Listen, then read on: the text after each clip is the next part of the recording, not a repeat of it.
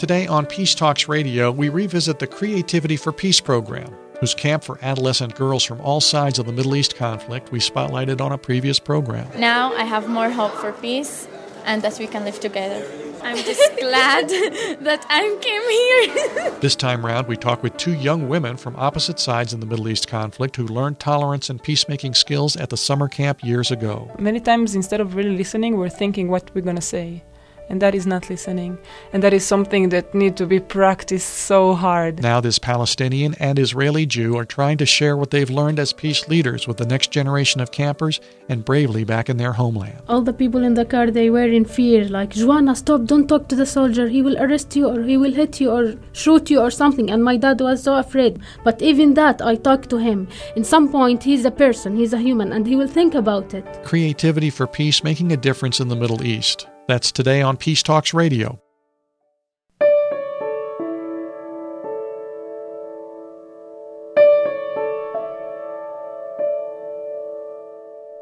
This is Peace Talks Radio, the series on peacemaking and nonviolent conflict resolution. Palestinian Joanna Galeb from Jenin City in the West Bank is 22 years old now, but she can never forget what happened to her as a child when she came face to face with the Israeli military presence. I was in fifth grade and it was curfew in my uh, city. And I wasn't know that it's curfew. I was going to my uh, school and uh, wearing my uh, school bag. And suddenly I saw a tank out of my house and the soldiers start uh, calling me and he told me that it's curfew why are you here? And he puts the gun on my head. And i was so little child i didn't even understand what's going on. So i think this moment really affect my life and make me always feel uh, that i want really to live in a safe life and to live in peace without seeing uh, tanks or soldiers in my city or curfew or someone prevent me to move and from this reason that's why i feel that i need to participate in peace program because i don't want to see my children in the future live the same life that i'm living right now and in the past the peace program that Joanna refers to is called Creativity for Peace, which brings together young girls from all sides of the Middle East conflict to share their personal stories while participating in a summer camp in New Mexico and at follow up gatherings in their homelands. Joanna sits in our radio studio in New Mexico next to another young woman whom she used to regard as the enemy, an Israeli Jew named Mai Fried, who herself had her brushes with violence and also attended the Creativity for Peace camp. Mai is now 23. She told our host Carol Boss that her village in northern Israel is only a 50 minute drive from the Lebanese border. What I knew as in Arabs were like the bombing that we got from Lebanon, and I d- couldn't know the difference. I didn't know what is like what's coming from Lebanon, what's coming from. I just knew that like Arabs ate us. That's what I grew up in feeling. I remember my uncle, I think, was recruited to the army again. He was like in his 40s already when the Intifada in Jenin started. They sent him to Jenin, so my family was mainly busy worrying about what's going to happen to him because because we didn't know what's going on there. We just heard there is a lot of, of, of mess going on, a lot of fighting, people killing. I didn't know what's the meaning. Not not really. Here you are, Joanna from the West Bank, Palestinian from the West Bank, and Mai Israeli from Israel, sitting at the same table. When you were very, very young, did you imagine that this would happen one day? No. No, at all. How does it feel to have it happen? It's a great experience. It was my decision. It feels like the right way. These two young women were among the girls who gathered in Glorieta, New Mexico some years ago for one of the annual Creativity for Peace camp sessions. Today on Peace Talks Radio, we'll hear how these two young women came to the Creativity for Peace camp, what they learned there about tolerance and peacemaking, and how afterwards they challenged themselves to live and speak a message of peace back home as a result of hearing the stories from the quote other side, the side they were brought up to think of as simply the enemy. I'm Peace Talks radio producer Paul Ingalls with Carol Boss. Whether it's the search for inner peace or learning how to resolve conflicts we have with others in our families, workplaces, communities, or between nations, we consider it here on Peace Talks Radio, the series on peacemaking and nonviolent conflict resolution. As a prelude to today's conversation with these two young leaders from the Creativity for Peace program, let's take a quick look back. In 2005, we visited an event put on by the Creativity for Peace folks in Santa Fe, New Mexico. That year, the project was just in its second year of existence. They were wrapping up one of their two week summer camp sessions by having the young girls, Israelis, Palestinians, and Arab Israelis, share monologues, their personal stories, with a local audience. Here's some excerpts from that program. I hope peace will follow. All the riots, all the sorrow, and I hope I can find in my soul, peace of mind. In a Santa Fe synagogue, musician Donald Rubenstein sings to an overflow crowd. As Rubenstein plays, teenage girls file in from different corners of the room to fill 14 empty chairs that face the audience. These youngsters have come from different corners of the Middle East as well to be here from the West Bank, from Gaza, from Israel. Some are Israeli, some are Palestinian, some are Jewish, some Christian, some Muslim. This event is the culmination of a two week summer camp for all of them. The Creativity for Peace Camp has, for several years now, brought groups of youngsters out of their land of conflict, fear, and violence to gather in northern New Mexico to meet each other, to share their experiences, and to learn skills for leadership, trust, reconciliation, and peaceful coexistence. Bonds of friendship also form between them. Professional dialogue counselors work with the youngsters, who have each written a monologue that they'll present at the synagogue on this night. They express their fears as well as their hopes for peace. The girls approach the microphone in groups of three, each representing a different side of the Mideast conflict. A Palestinian Muslim girl named Sabrine wears a headscarf and speaks through a translator. في كل مساء أحتاج للحظات صمت وحيدا أفكر ماذا أحتاج Sometimes I feel that my pen is my land. When I write, I try to write from my heart. I would need many notebooks to write about checkpoints, as they are the worst thing I have ever experienced in my life. When I left Gaza and came to America with my friends to attend the peace camp, we had to pass through a number of checkpoints. Each time, it felt like I was being robbed of my self respect when the soldiers spoke to us slowly, forcefully, and with a teasing insolence that was so humiliating. They asked us to take some of our clothes off, and it felt like someone drained my soul. If they weren't so concerned about world opinion, I'm sure they would have asked us to undress completely, standing naked in front of everyone. They treat you worse than an animal, and you can't even know who's giving you orders.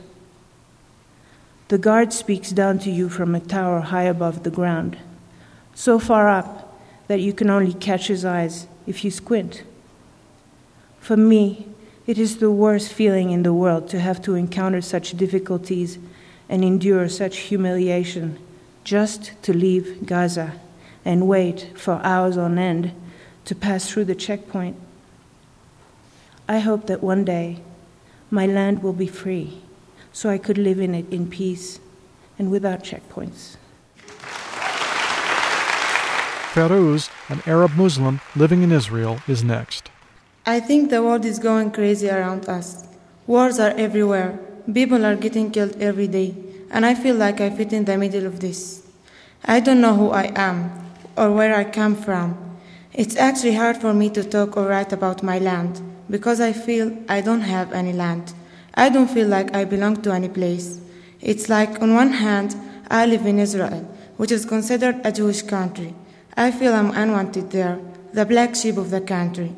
Who says that I don't want to be a normal citizen there? I, be, I pay taxes, I speak Hebrew. Isn't it enough? Or should I go into the army and serve there?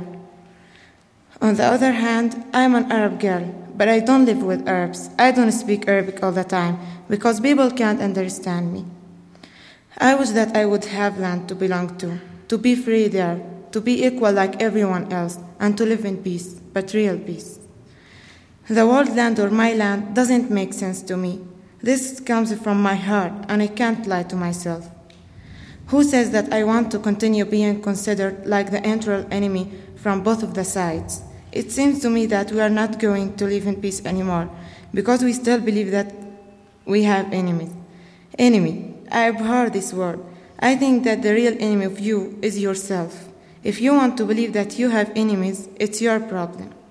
You have to, fight, to fight yourself and do whatever your heart tells you, not what your brain tells you, because hearts are never wrong. It's time to say stop. We want to live. Stop your madness. Our grandparents taught us a lot of things, and we should learn from their experiences. A new generation will be born from us, and I will raise my children to think differently. Audie is an Israeli Jewish teen. It's so hard for me to hear some people's opinions. I love Israel. It's my home, it's my love, it's my family. Each day I hear conversation of my parents and their fears about my brother within the army. I will never apologize about my rights to live in this country that my grandparents built in their own hands. No soldier enjoys being in Gaza or Ramallah or the checkpoints, but it's the only way to prevent suicide bombers and give a feeling of safety to the citizens of Israel, Jews and Arabs one. I wish the Intifada would stop. My opinions have grown at this camp, and I feel the only solution is to take the land of Israel and split it into two countries. One side the Arabs, and on the other side the Jews. On every side there are people that are extreme, and they want, and they want all the land. Until they will have it, it won't be pleased. So many times there were bombings in places where I go a lot. For example, one month ago there was an explosion near the mall in Netanya. We go there a lot, and my mom and I were supposed to be there that day. I was really scared when I heard about the bombing because I could have been killed. Also, just a few days ago, there was shooting on a bus in Shufaram, an Arab Israeli village. The man who shot people was an Israeli soldier. My dad works there, and one of his employees warned him after the shooting to leave because he's a Jew who works in an Arab community. Both of those examples show that the violence comes from both sides. I wish someday that we could live in peace, and I hope that the suffering of my grandparents and all the Israeli people will end.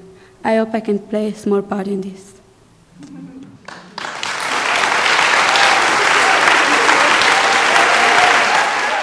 After the monologues, three of the girls who attended the Creativity for Peace camp giggled and joked with each other as Carol Boss gathered them for an interview. Gil, an Israeli Jewish girl, Nardine, an Arab Christian living in Israel, and Sabrine, a Palestinian Muslim. I was wondering how you benefited from your participation in this program. So, what is one of the most important or significant things that's happened to you here while you were here? אני חושבת שהדבר שהכי חשוב שהצלחנו... You say that the most important thing that, that she gets from the camp to open our hearts, to talk about our suffering, about our feeling, about our own opinion, and after that, even that we have such different opinion, to get one one opinion, include all all the opinions, and to hug each other. And Nardine. Well, first of all, here I learned that uh, we can begin from uh, small groups to be an important thing in the future and uh, about when I'm coming home, uh, I would like to keep in touch with all the girls, and uh, now I have more hope for peace and that we can live together.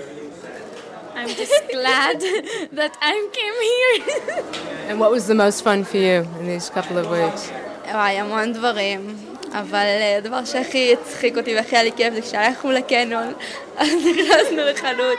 When we went to the mall, they went to some store that there's a wedding dresses and uh, elegant dress.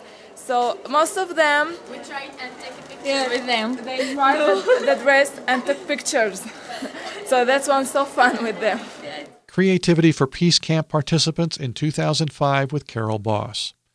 Carol wanted to get back in touch with a couple of the program's earliest campers who had gone on to become peace leaders in the program and advocates for peace in their own lives as a result of their experiences with Creativity for Peace, to see if there was some lasting impact. It hasn't been easy for Palestinian Joanna Galeb and Israeli Jew Mai Fried, but they have remained committed to working for peace and were in New Mexico again in the summer of 2012 to help inspire and train a new set of adolescent campers. Joanna responds first to Carol's question about their first steps on this journey years ago. How did you find yourself going to Creativity for Peace Camp? Uh, actually, in 2006, when I was in 10th grade, a friend of mine told me about the Creativity for Peace uh, organization. His sister was uh, involved in it. And it was a very strange uh, idea for me to travel with Israeli, with the other side, with enemies. And I felt afraid to share it with my dad, and I think uh, that he will not uh, allow me to go. But then I think more about it, and I think in a deep way, and I just felt that I really want to meet the other side and uh, listen to them and share about my suffering and what's their army doing in my place. I talked to my dad about it, and uh, he told me, know, yes, you can uh, go. But my mother, she was so afraid. She told me, What? You want to travel with the Israeli girls and sleep with them in the same room? Maybe they will kill you at night or something like this. And she was really so afraid. But uh, at the end, I tried, uh, I succeed to convince both of them, and I. Uh, uh, came to the camp in 2006, uh, first year as a camper, and I, it was um, very unique uh, experience for me to live with the other side in the same house and to to share with them our stories, to talk, to listen to each other. And the most important lesson that I gained from Creativity for Peace during uh, my participation uh, is how to listen to the to others even if I don't agree with their point of views but still respect them. This lesson really helped me a lot in my life, even in my daily life in Palestine at the university also. Joanna, when your mother expressed her fears about you being at camp with Israelis, did you have some doubts about how the Israelis would treat you before going to camp? Yeah, sure, I have. That's why I wasn't sure about going or not going to the camp. Any particular fear or doubt? Yeah, like it's uh, it's normal because uh, they are the other side. I used to see them the occupation, the army, so I had this fear in my heart. And like every time when my mom we called me when I was in the camp, she used to tell me don't uh, don't share about uh, your uh, feelings or your uh, thoughts just uh, listen but don't talk because like she was afraid of me that some of the girls will do something when she, they will hear me. My mom till now she's afraid from what i'm doing. Every time when she call me she's always trying to tell me don't talk about what you think. Just like uh, be peaceful and don't like uh, share about what's going on back home because maybe they will do something or well despite those fears on your mother's part did she come around to understanding why you wanted to go to peace camp? Yeah i'm always share this with my mom and dad. So they they understand that. Yeah, yeah. but she still has this fear. So did she believe you when you told her that it went well and that you made friends? Yeah she believes me. And like we had a a meeting in uh, Nazareth uh, two years ago. It was with mothers also, and my mom came and she saw the other side. It was the first time for her. Oh, that must have been interesting, mother and daughters. Yeah, we were all the daughters and the mothers. What was that like? it was a strange meeting because, like, it was the first time for us to go to the meeting with our mothers, and they didn't get used like to our process So at the beginning, uh, like uh, all of us, we sat and we make our circle, like uh, that we introduce ourselves and where are we from and what do we feel right now. And I feel so glad that we are doing it with our mothers, like Israeli and Palestinians mothers together. Well, not only were they not used to the process, but I I would imagine that some of them were then actually meeting and sitting with the other side for the very first time. Yeah. It was the first time for most of them, I'm sure, especially the like uh, our mothers, the girls from the West Bank, maybe the Palestinian girls and the Israeli girls. The Palestinian who lives in Israel, they see Israelis, but for us, the girls from the West Bank, it was the first time for our mom, uh, for our mothers to meet the other side. Wow, Mai, how did you find yourself arriving at uh, creativity for Peace Camp? Um, I came from a family that always really encouraged encouraged us, me and my brothers, to to love everybody. There is no reason to hate, no reason that some person will be not as equal to another. And I just didn't understand. I was living in in a lot of fear sometimes, like every two three months going through the going to shelter drills twice a year going uh, running from school back home because uh, it's bombing around us uh, fear to go on buses and i didn't understand why they're doing it i was kind of ignorant back then didn't know a lot about what's really going on so i think it was very important for me when my english teacher came to us and told us about this uh, summer camp i thought it's it's a very nice opportunity to go and and see what what what we can learn to say my my tell about my side and hear about the other side. More about what Joanna Galeb and Mai Fried did learn about peacemaking from the camp. Good reminders for us all about handling conflicts with others in our own lives. And also coming up some dramatic and courageous stories about how these young women have applied their lessons themselves. When Peace Talks Radio continues after this break.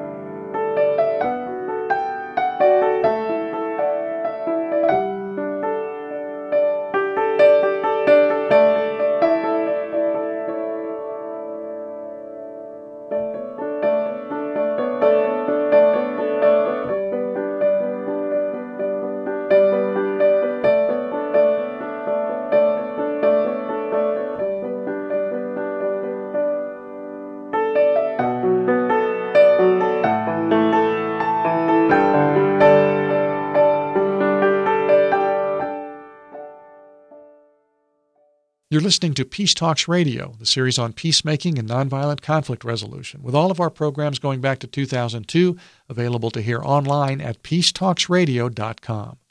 There are other ways to connect with us and support our work there, so please plan a visit soon to peacetalksradio.com. You can also listen to our other full episode on the Creativity for Peace program. You can find that in our 2006 season in the archive on the website. We're revisiting the story of Creativity for Peace which includes a camp experience in the high desert of New Mexico for adolescent girls from all sides of the Middle East conflict. The girls speak their minds and speak their hearts to each other, and despite being taught to see each other as the enemy, they learn to get along and often become close friends. More importantly, perhaps, they learn important lessons in conflict resolution. Our Carol Boss is today talking with two now young women who went through the camp experience and have stayed with the Creativity for Peace organization as young leaders actively working for peace in their homelands. Palestinian Joanna Galeb and Israeli Jew Mai Fried were back in New Mexico to help at the summer camp in 2012 when Carol Boss talked with them. I want to ask both of you, Joanna and Mai, what were some of the most significant things that you learned in the creativity for Peace Camp when you were campers? You mentioned listening, Joanna. Talk about the significance of learning how to listen? At the beginning, uh, when we started our dialogue sessions, uh, it was so, so hard to me to listen to people that I don't agree with their point of view. views and i felt that i really want to hit them and i don't want to stay in this place i don't want to listen because i used to be a bad listener and uh, by the time because we have many dialogue uh, sessions uh, i started to understand that i should listen and uh, understand and respect because when i want to talk i feel that i need someone to listen to me and to understand and respect what I said. And uh, during this process, I felt that I really uh, got what I need from it, and I uh, start to listen and to be a good listener. Do you can you think of an example of one thing that stands out in your mind when you were a camper about an experience of listening to another? The first time when I heard the Israeli girl talking about the freedom fighters, suicide bombers, and terrorists, I felt so mad and I lost my like I feel that I want to to fight with her and I start shouting and I didn't accept the idea at all.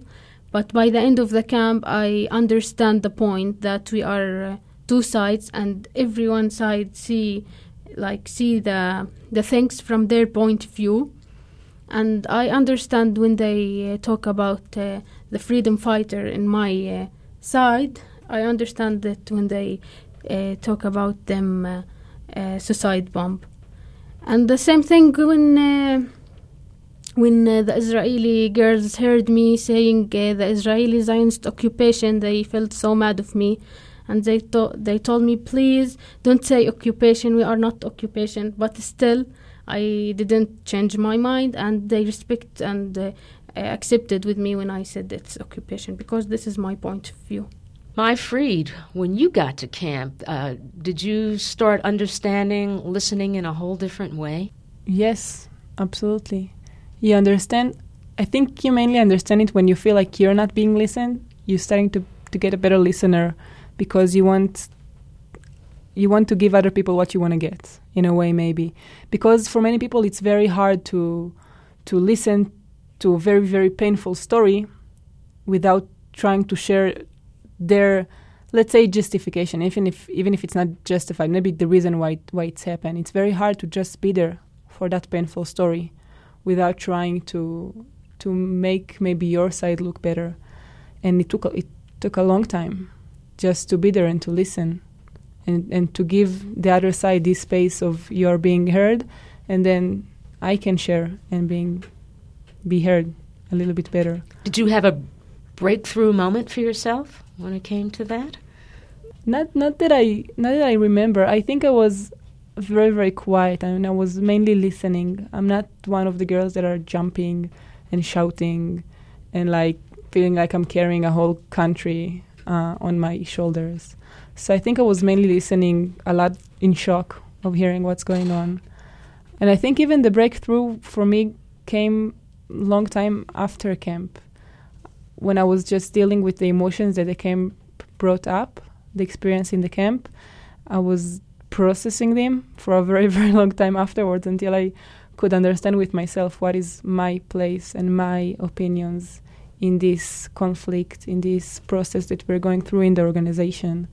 So I don't remember of like a special breakthrough moment. Maybe I remember like the the the, the time when I realized that my suicide bombers are their freedom fighter, and my my soldiers, free like freedom fighters, are they terrorists, and and to see that was very important for me. That there isn't right side or wrong side. That they're just two sides. Joanna, you mentioned that uh, at first you weren't a good listener. So I want to ask you, how did you learn to listen? Uh, I learned how to listen uh, by, first of all, being patient because it's so important. If you have an idea and you want to share about it, you should, uh, like, I was so patient and uh, I, uh, I used to listen to others until the end, like until they finish without any interrupting. Because when you interrupt the person, you lose your point, and the other one also lose what they want to say, and it becomes just a big mess, and you lose the point view that you want to tell or to share. So it's so important to listen till the end and then start to share. And we have another thing in the dialogue sessions, which is to speak by turn, like like. Uh, when one of the girls want to share some, something, uh, she can't share it just because we want to say it. If someone is talking and there is another one raising, uh, another girl raising her hand, she will be the second one, not Joanna, for example. I have to wait for all the girls who are raising their hands and till they finish, I speak. And this uh, this this uh, exercise uh, makes me a good listener and uh, listen like better than uh, in the past. In the past, I used not like I don't listen. I don't want to to listen to something I not agree with. But now I have a lot of patience to listen to whatever. Well, and that sounds like you got the tools. They they taught you the tools to Yeah. be able to do that. So, do you have any advice for um, other people how they can become good listeners? uh, first of all to be open mind about what they want to listen and to expect anything from the other person. And like uh, to the most important thing to respect the other's point of views in order to stay in a good relation because if uh, everyone wants to force the the others to understand and like uh, force them about some uh, ideas it will not be like working Mai, do you have any advice for for listeners about um, having some listening tools for themselves?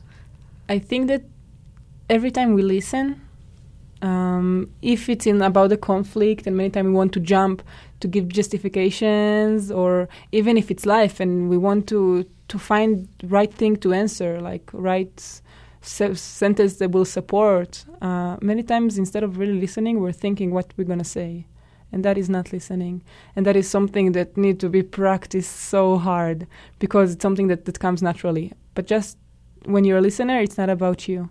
It's about the other person. Give him his place in this conflict and in general in life. It helps. And I want to go back to you, Joanna, about listening again. You mentioned that the listening skills that you learned, you were able to apply to your daily life. Can you give us an example of that? Uh, actually, even uh, in my uni- university, I have some classes that we have discussions with the professor or with the students, and there's a lot of different uh, point of views between all the students.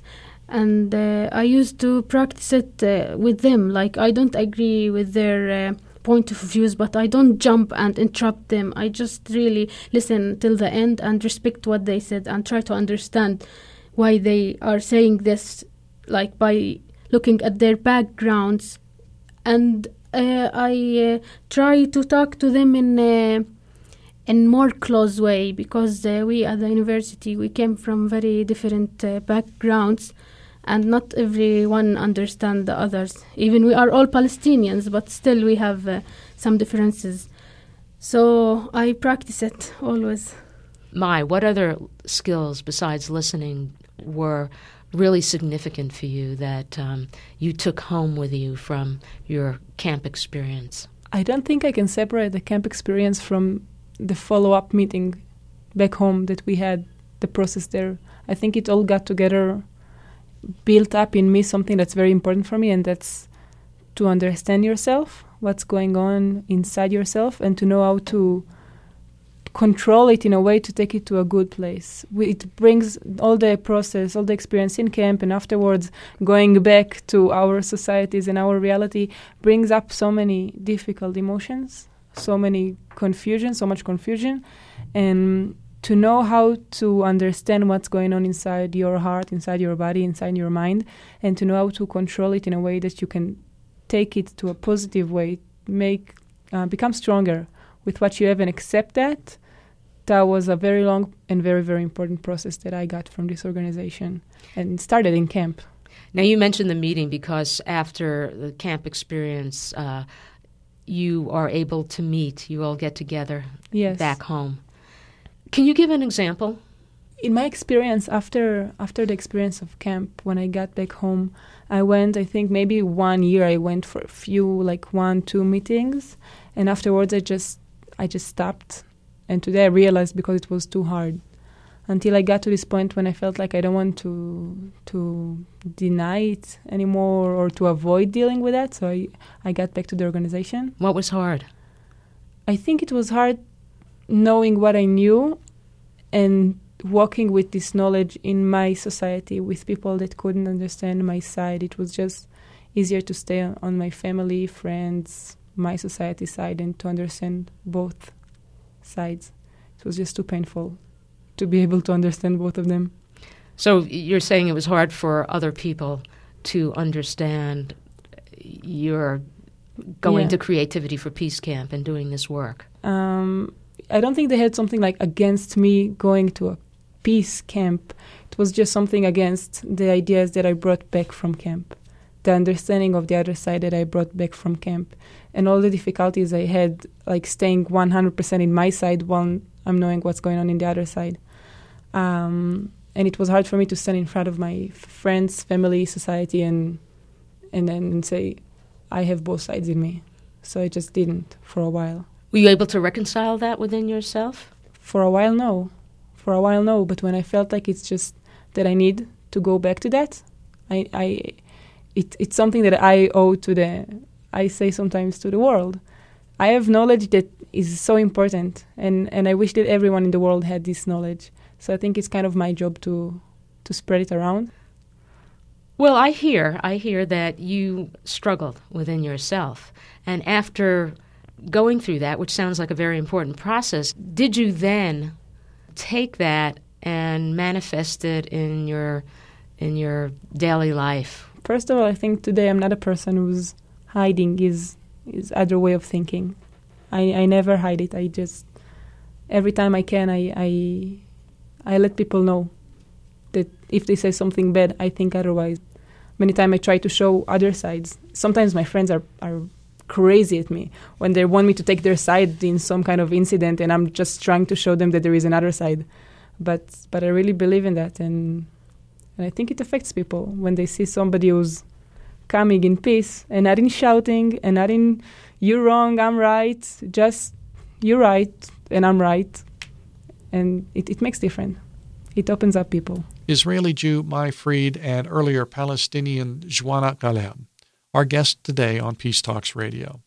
Both are involved with the Creativity for Peace project, which for them started some years ago when they attended the program's Summer Peace Camp near Santa Fe, New Mexico, which each year brings together adolescent girls from all sides of the Middle East conflict.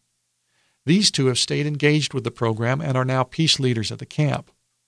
More about how they've taken their peace lessons back to their homelands, not such an easy task, when we return on Peace Talks Radio right after this break.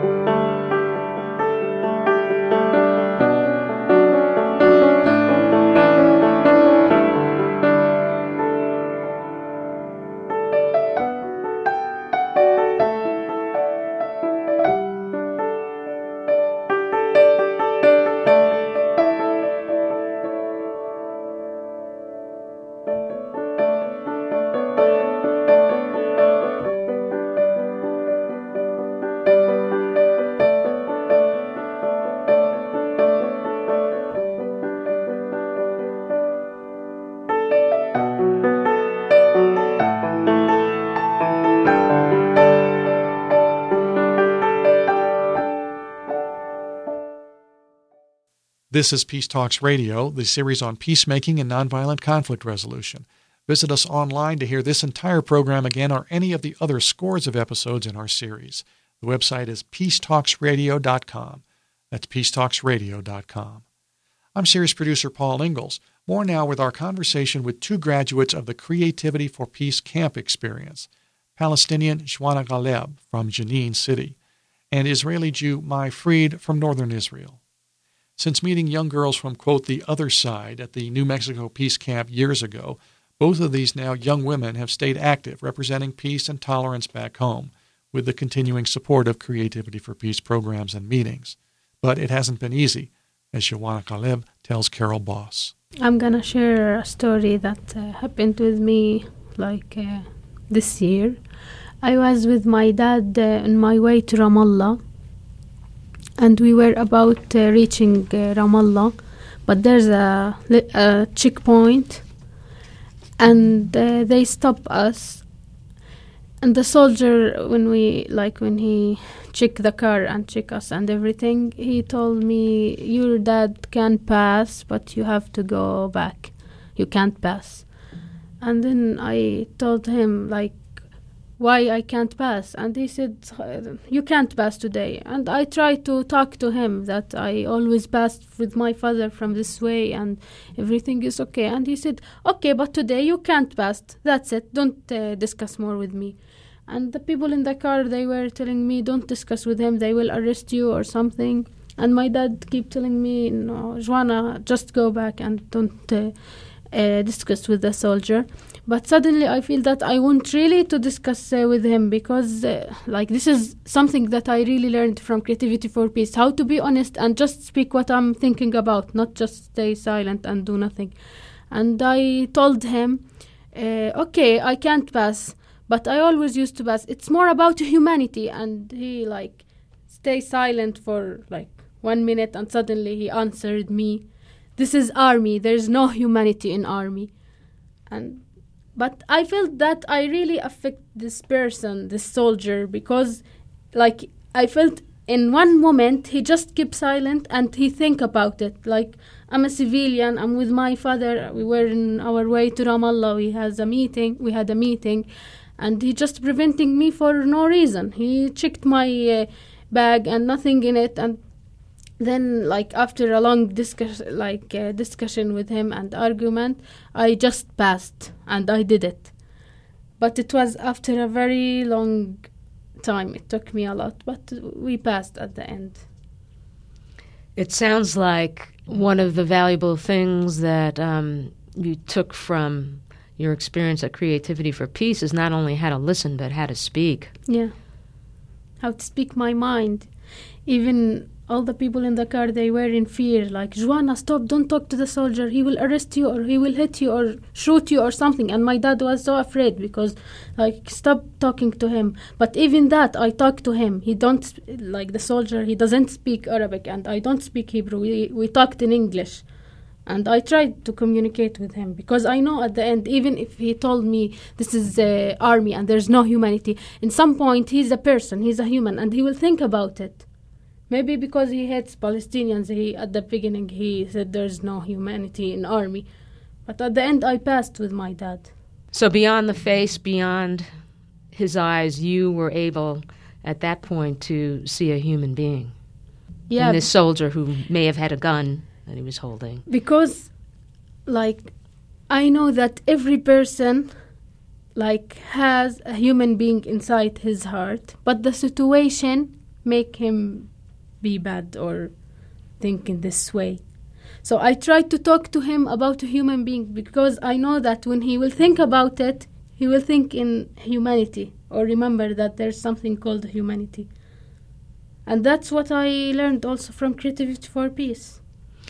So, I want to ask both of you do you, do you think, for example, how to listen and how to speak and being able to, to see the humanity in, in the other is, um, is that a pathway to peace? Mai? Absolutely.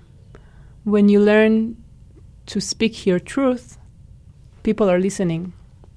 When you try to speak like people's truth or like nation's truth, and everybody has his own truth, and just cause kind of like antagonism. But when you speak your own truth, people can notice that you're a human being, and nobody, nobody can can ignore that for the long term, because everybody has this human being inside of him. So when you show that you are a human being, it's much much easier to listen to you as a human being, and and to treat you better. And I think that that's that's a little secret that many people don't know. They try to to talk as if they're like representing a group or an idea instead of just representing themselves. Mai, will you share with us your experience uh, with the Israeli army?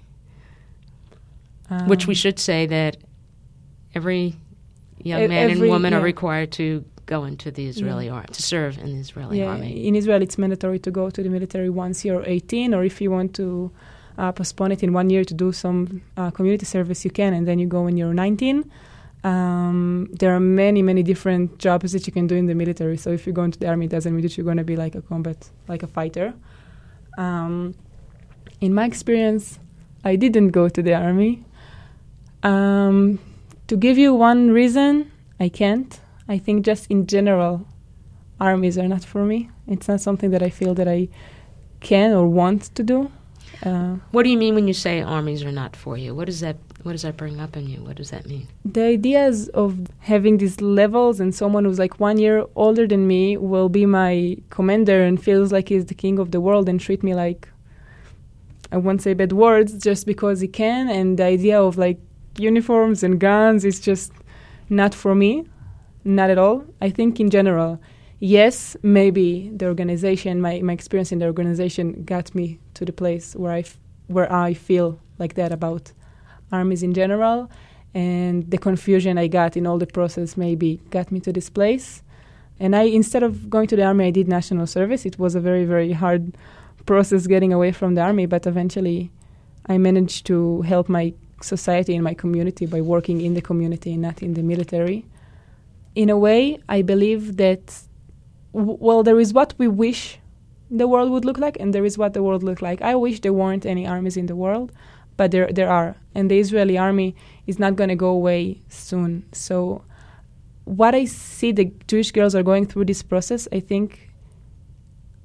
I feel I feel relaxed when those girls are going to the army, because the army is built up of people, and when a person has gone through the process that people are going through with this organization, is becoming a better human being. You mean creativity for peace? in creativity for peace and i felt like my voice is not going to be heard in the army because ja- the army is just not for me but in a way sometimes i felt maybe i should have gone just to be this different soldier just to bring this other idea of, of what the army should be like what soldiers should act like um, and for sometimes i think to myself like the checkpoints how hard it is I don't wish to know Jewish girls to stand in a checkpoint, but I wish to all the Palestinian girls that if they are going to a checkpoint, they meet one of the girls from our organization in the checkpoint because then I know this terrible experience won't be as hard as it is today. You know what I mean? Just being better human beings inside the army that sometimes can be so not hum- human. Both of you went through the Creativity for Peace camp experience, and then each of you decided to come back and be part of the Young Leader program. Joanna? Um, actually, after uh, going back home, uh, it was so difficult again because, like, I went back to reality. We lived here in uh, Santa Fe, uh, in peace, in safe place, no war, no conflict. Everything is perfect, and uh, whatever we want, we just get it. And suddenly, when we get back home, I realized that I'm back to conflict and to the war. And I felt that I'm away from the organization. And I started to forget about the process that I learned. Because, you know, just when you see the soldiers again and when I see myself in the checkpoint checked again, I just felt that I started to forget what I learned and uh, I forget about the process, the peace process. So I felt that I want to apply to be a young leader. Also because I feel uh, safe with the the staff that represent our organization, Creativity for Peace. They like they are always ready to hear us, uh, to advise us, and we feel like we are more than organization. We feel family. We feel home with them. So I applied and I uh, started to attend the uh, young leader training uh, back home. Like we we used to have uh, trainings every two months or three months for three days, and it was so useful for all the girls because like we were stressed from the conflict from the, the situation around us from the critical environment that we live in because we meet the other side. But when we used to meet, I felt better and released when we share about our feelings with the girls and with the staff members. Uh, because uh, again, like creativity for peace is the only safe place that we can share whatever we think or whatever we want without any judgment. So I decided to be a young leader. Um, I have something, but I don't know if I have to share it or no. Why don't you go ahead and do that? When uh, Gaza war uh, happened, it was a very big siege on Gaza, and uh, the Israeli army attacked Gaza by the end of 2008, and the war continued until the end of uh, June 2009. Uh, it was uh, so difficult uh, time for me because like um, I just used to see my Palestinian people died in front of me I ju- and I just was like watching them in the TV and I feel helpless I can do nothing. I'm in peace organization and I'm not changing anything. And I always try to stay in touch with our Palestinian campers in Gaza. We has uh, campers uh, were in Creativity for Peace in 2005 and 2006. We used to try to call them to know how how they are, but like unfortunately there were like there was no phone lines and we couldn't reach them. I just tried to reach one of the girls and talk to her. And uh, I lived in a very big conflict uh, during uh, Gaza war. I was thinking about uh, uh, leaving the organization because I felt uh, so depressed and that I'm not changing anything. I'm just helpless. I can't do anything. And suddenly, I had a call. Uh, our staff member Sylvia uh, called me and she told me that our Palestinian camper in Gaza was killed by the Israeli army, and her family they were injured and her was her house was destroyed and that moment I felt so touching and I really decided to leave the organization and I talked to Sylvia. I told her I'm not gonna continue in this work because like I was uh, so angry and I started to cry and to shout and I don't want to continue. We lose uh, Bisan, her name is Bisan. We lose Bisan in the war and like the Israeli girls still going to the army and we are not changing anything. And suddenly she talked to me again and she told me that we will have a meeting after the war. And Bisan's sister will attend the meeting and will be with us. And you have to meet her. I think a little bit about it and I feel no, I want to meet her. I want to I want to talk about Gaza war, but in the same time, I told Sylvia I can't see the other side. I can't see the Israeli girls. I can't even like um, shake hand with them, and it was so difficult for me. And in the end, I went to that meeting, and it was so so tough meeting for us. And we meet uh, Bisan's sister. And what happened then? Uh, actually, at the big, like when we went to the meeting, all the Palestinian girls were together and the Israeli girls were together, and we didn't even talk to each other. We didn't say hi. All of us were so angry with each other, and they told us that we will have a dialogue. And the girls start shouting, "We don't want," because we know that we will get fight, and like all of us, we were so angry. Uh, and we had that dialogue. It was very very tough one. All the girls were angry and sad. Most of them were crying. And uh, Bisan's sisters, uh, she was with us also, and she talked about her sister and how uh, the Israeli army attacked their house and how they bombed it, and it was uh, very hard moments for us. Many girls were angry and like they tried not to share about what they feel. But for me i shared. And all the israeli girls they were so angry of me because of what i said. And then what happened? Um, after that, like when we finished that meeting, most of the girls we were uh, thinking about leaving the organization forever. But after that meeting, we felt again that we should continue in this work and we should continue practicing peace because it's still the same idea creativity for peace is the only place that we can share whatever we think and whatever we want in safe place and no one can judge us. What do you think would do the most good in resolving the conflict between the sides back home? My i think for people it's very hard to see both sides. It's very people have tendency to take one side. And just to remember that both sides are right both sides are wrong both sides have done beautiful things both sides have done terrible things to each other which have justification that are not always right but it comes from a reason. And to understand maybe that reasons to accept that doesn't mean to accept them just to understand to see where it comes from to see where you're coming from and and to see that there are two sides not not to take sides.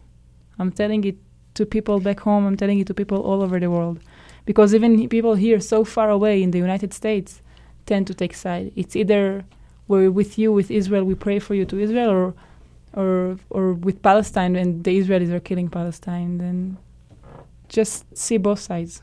What would help people to see both sides? Not everyone gets to um, come to create to creativity for peace. I think I reach I try to reach the people that are around me to show them my ideas again, to show the other side with seeing my side. Do you think um, being in political office would be a possibility for either one of you? no, it's not my way. I hate politics. I don't know, maybe. Oh, maybe. Yes. Is that a new thought in your mind? Recently, after I, like in the last year of the university. And but not exactly political, like not exactly political um, uh, voice, but uh, like uh, I believe in change in the world, and I feel that we always need the woman's voice in the government. So from this way, I'm thinking about it. And a woman who believes in peace. Yes, exactly. Yeah.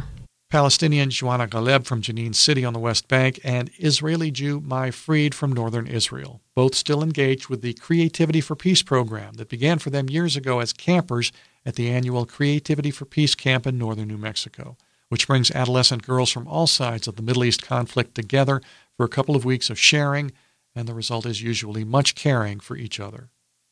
Back in 2005, when we first visited with the campers, a Palestinian and an Israeli Jew harmonized on John Lennon's Imagine to close a public event. No, you may say I'm a dreamer, but you're not the only one. I hope someday you join us,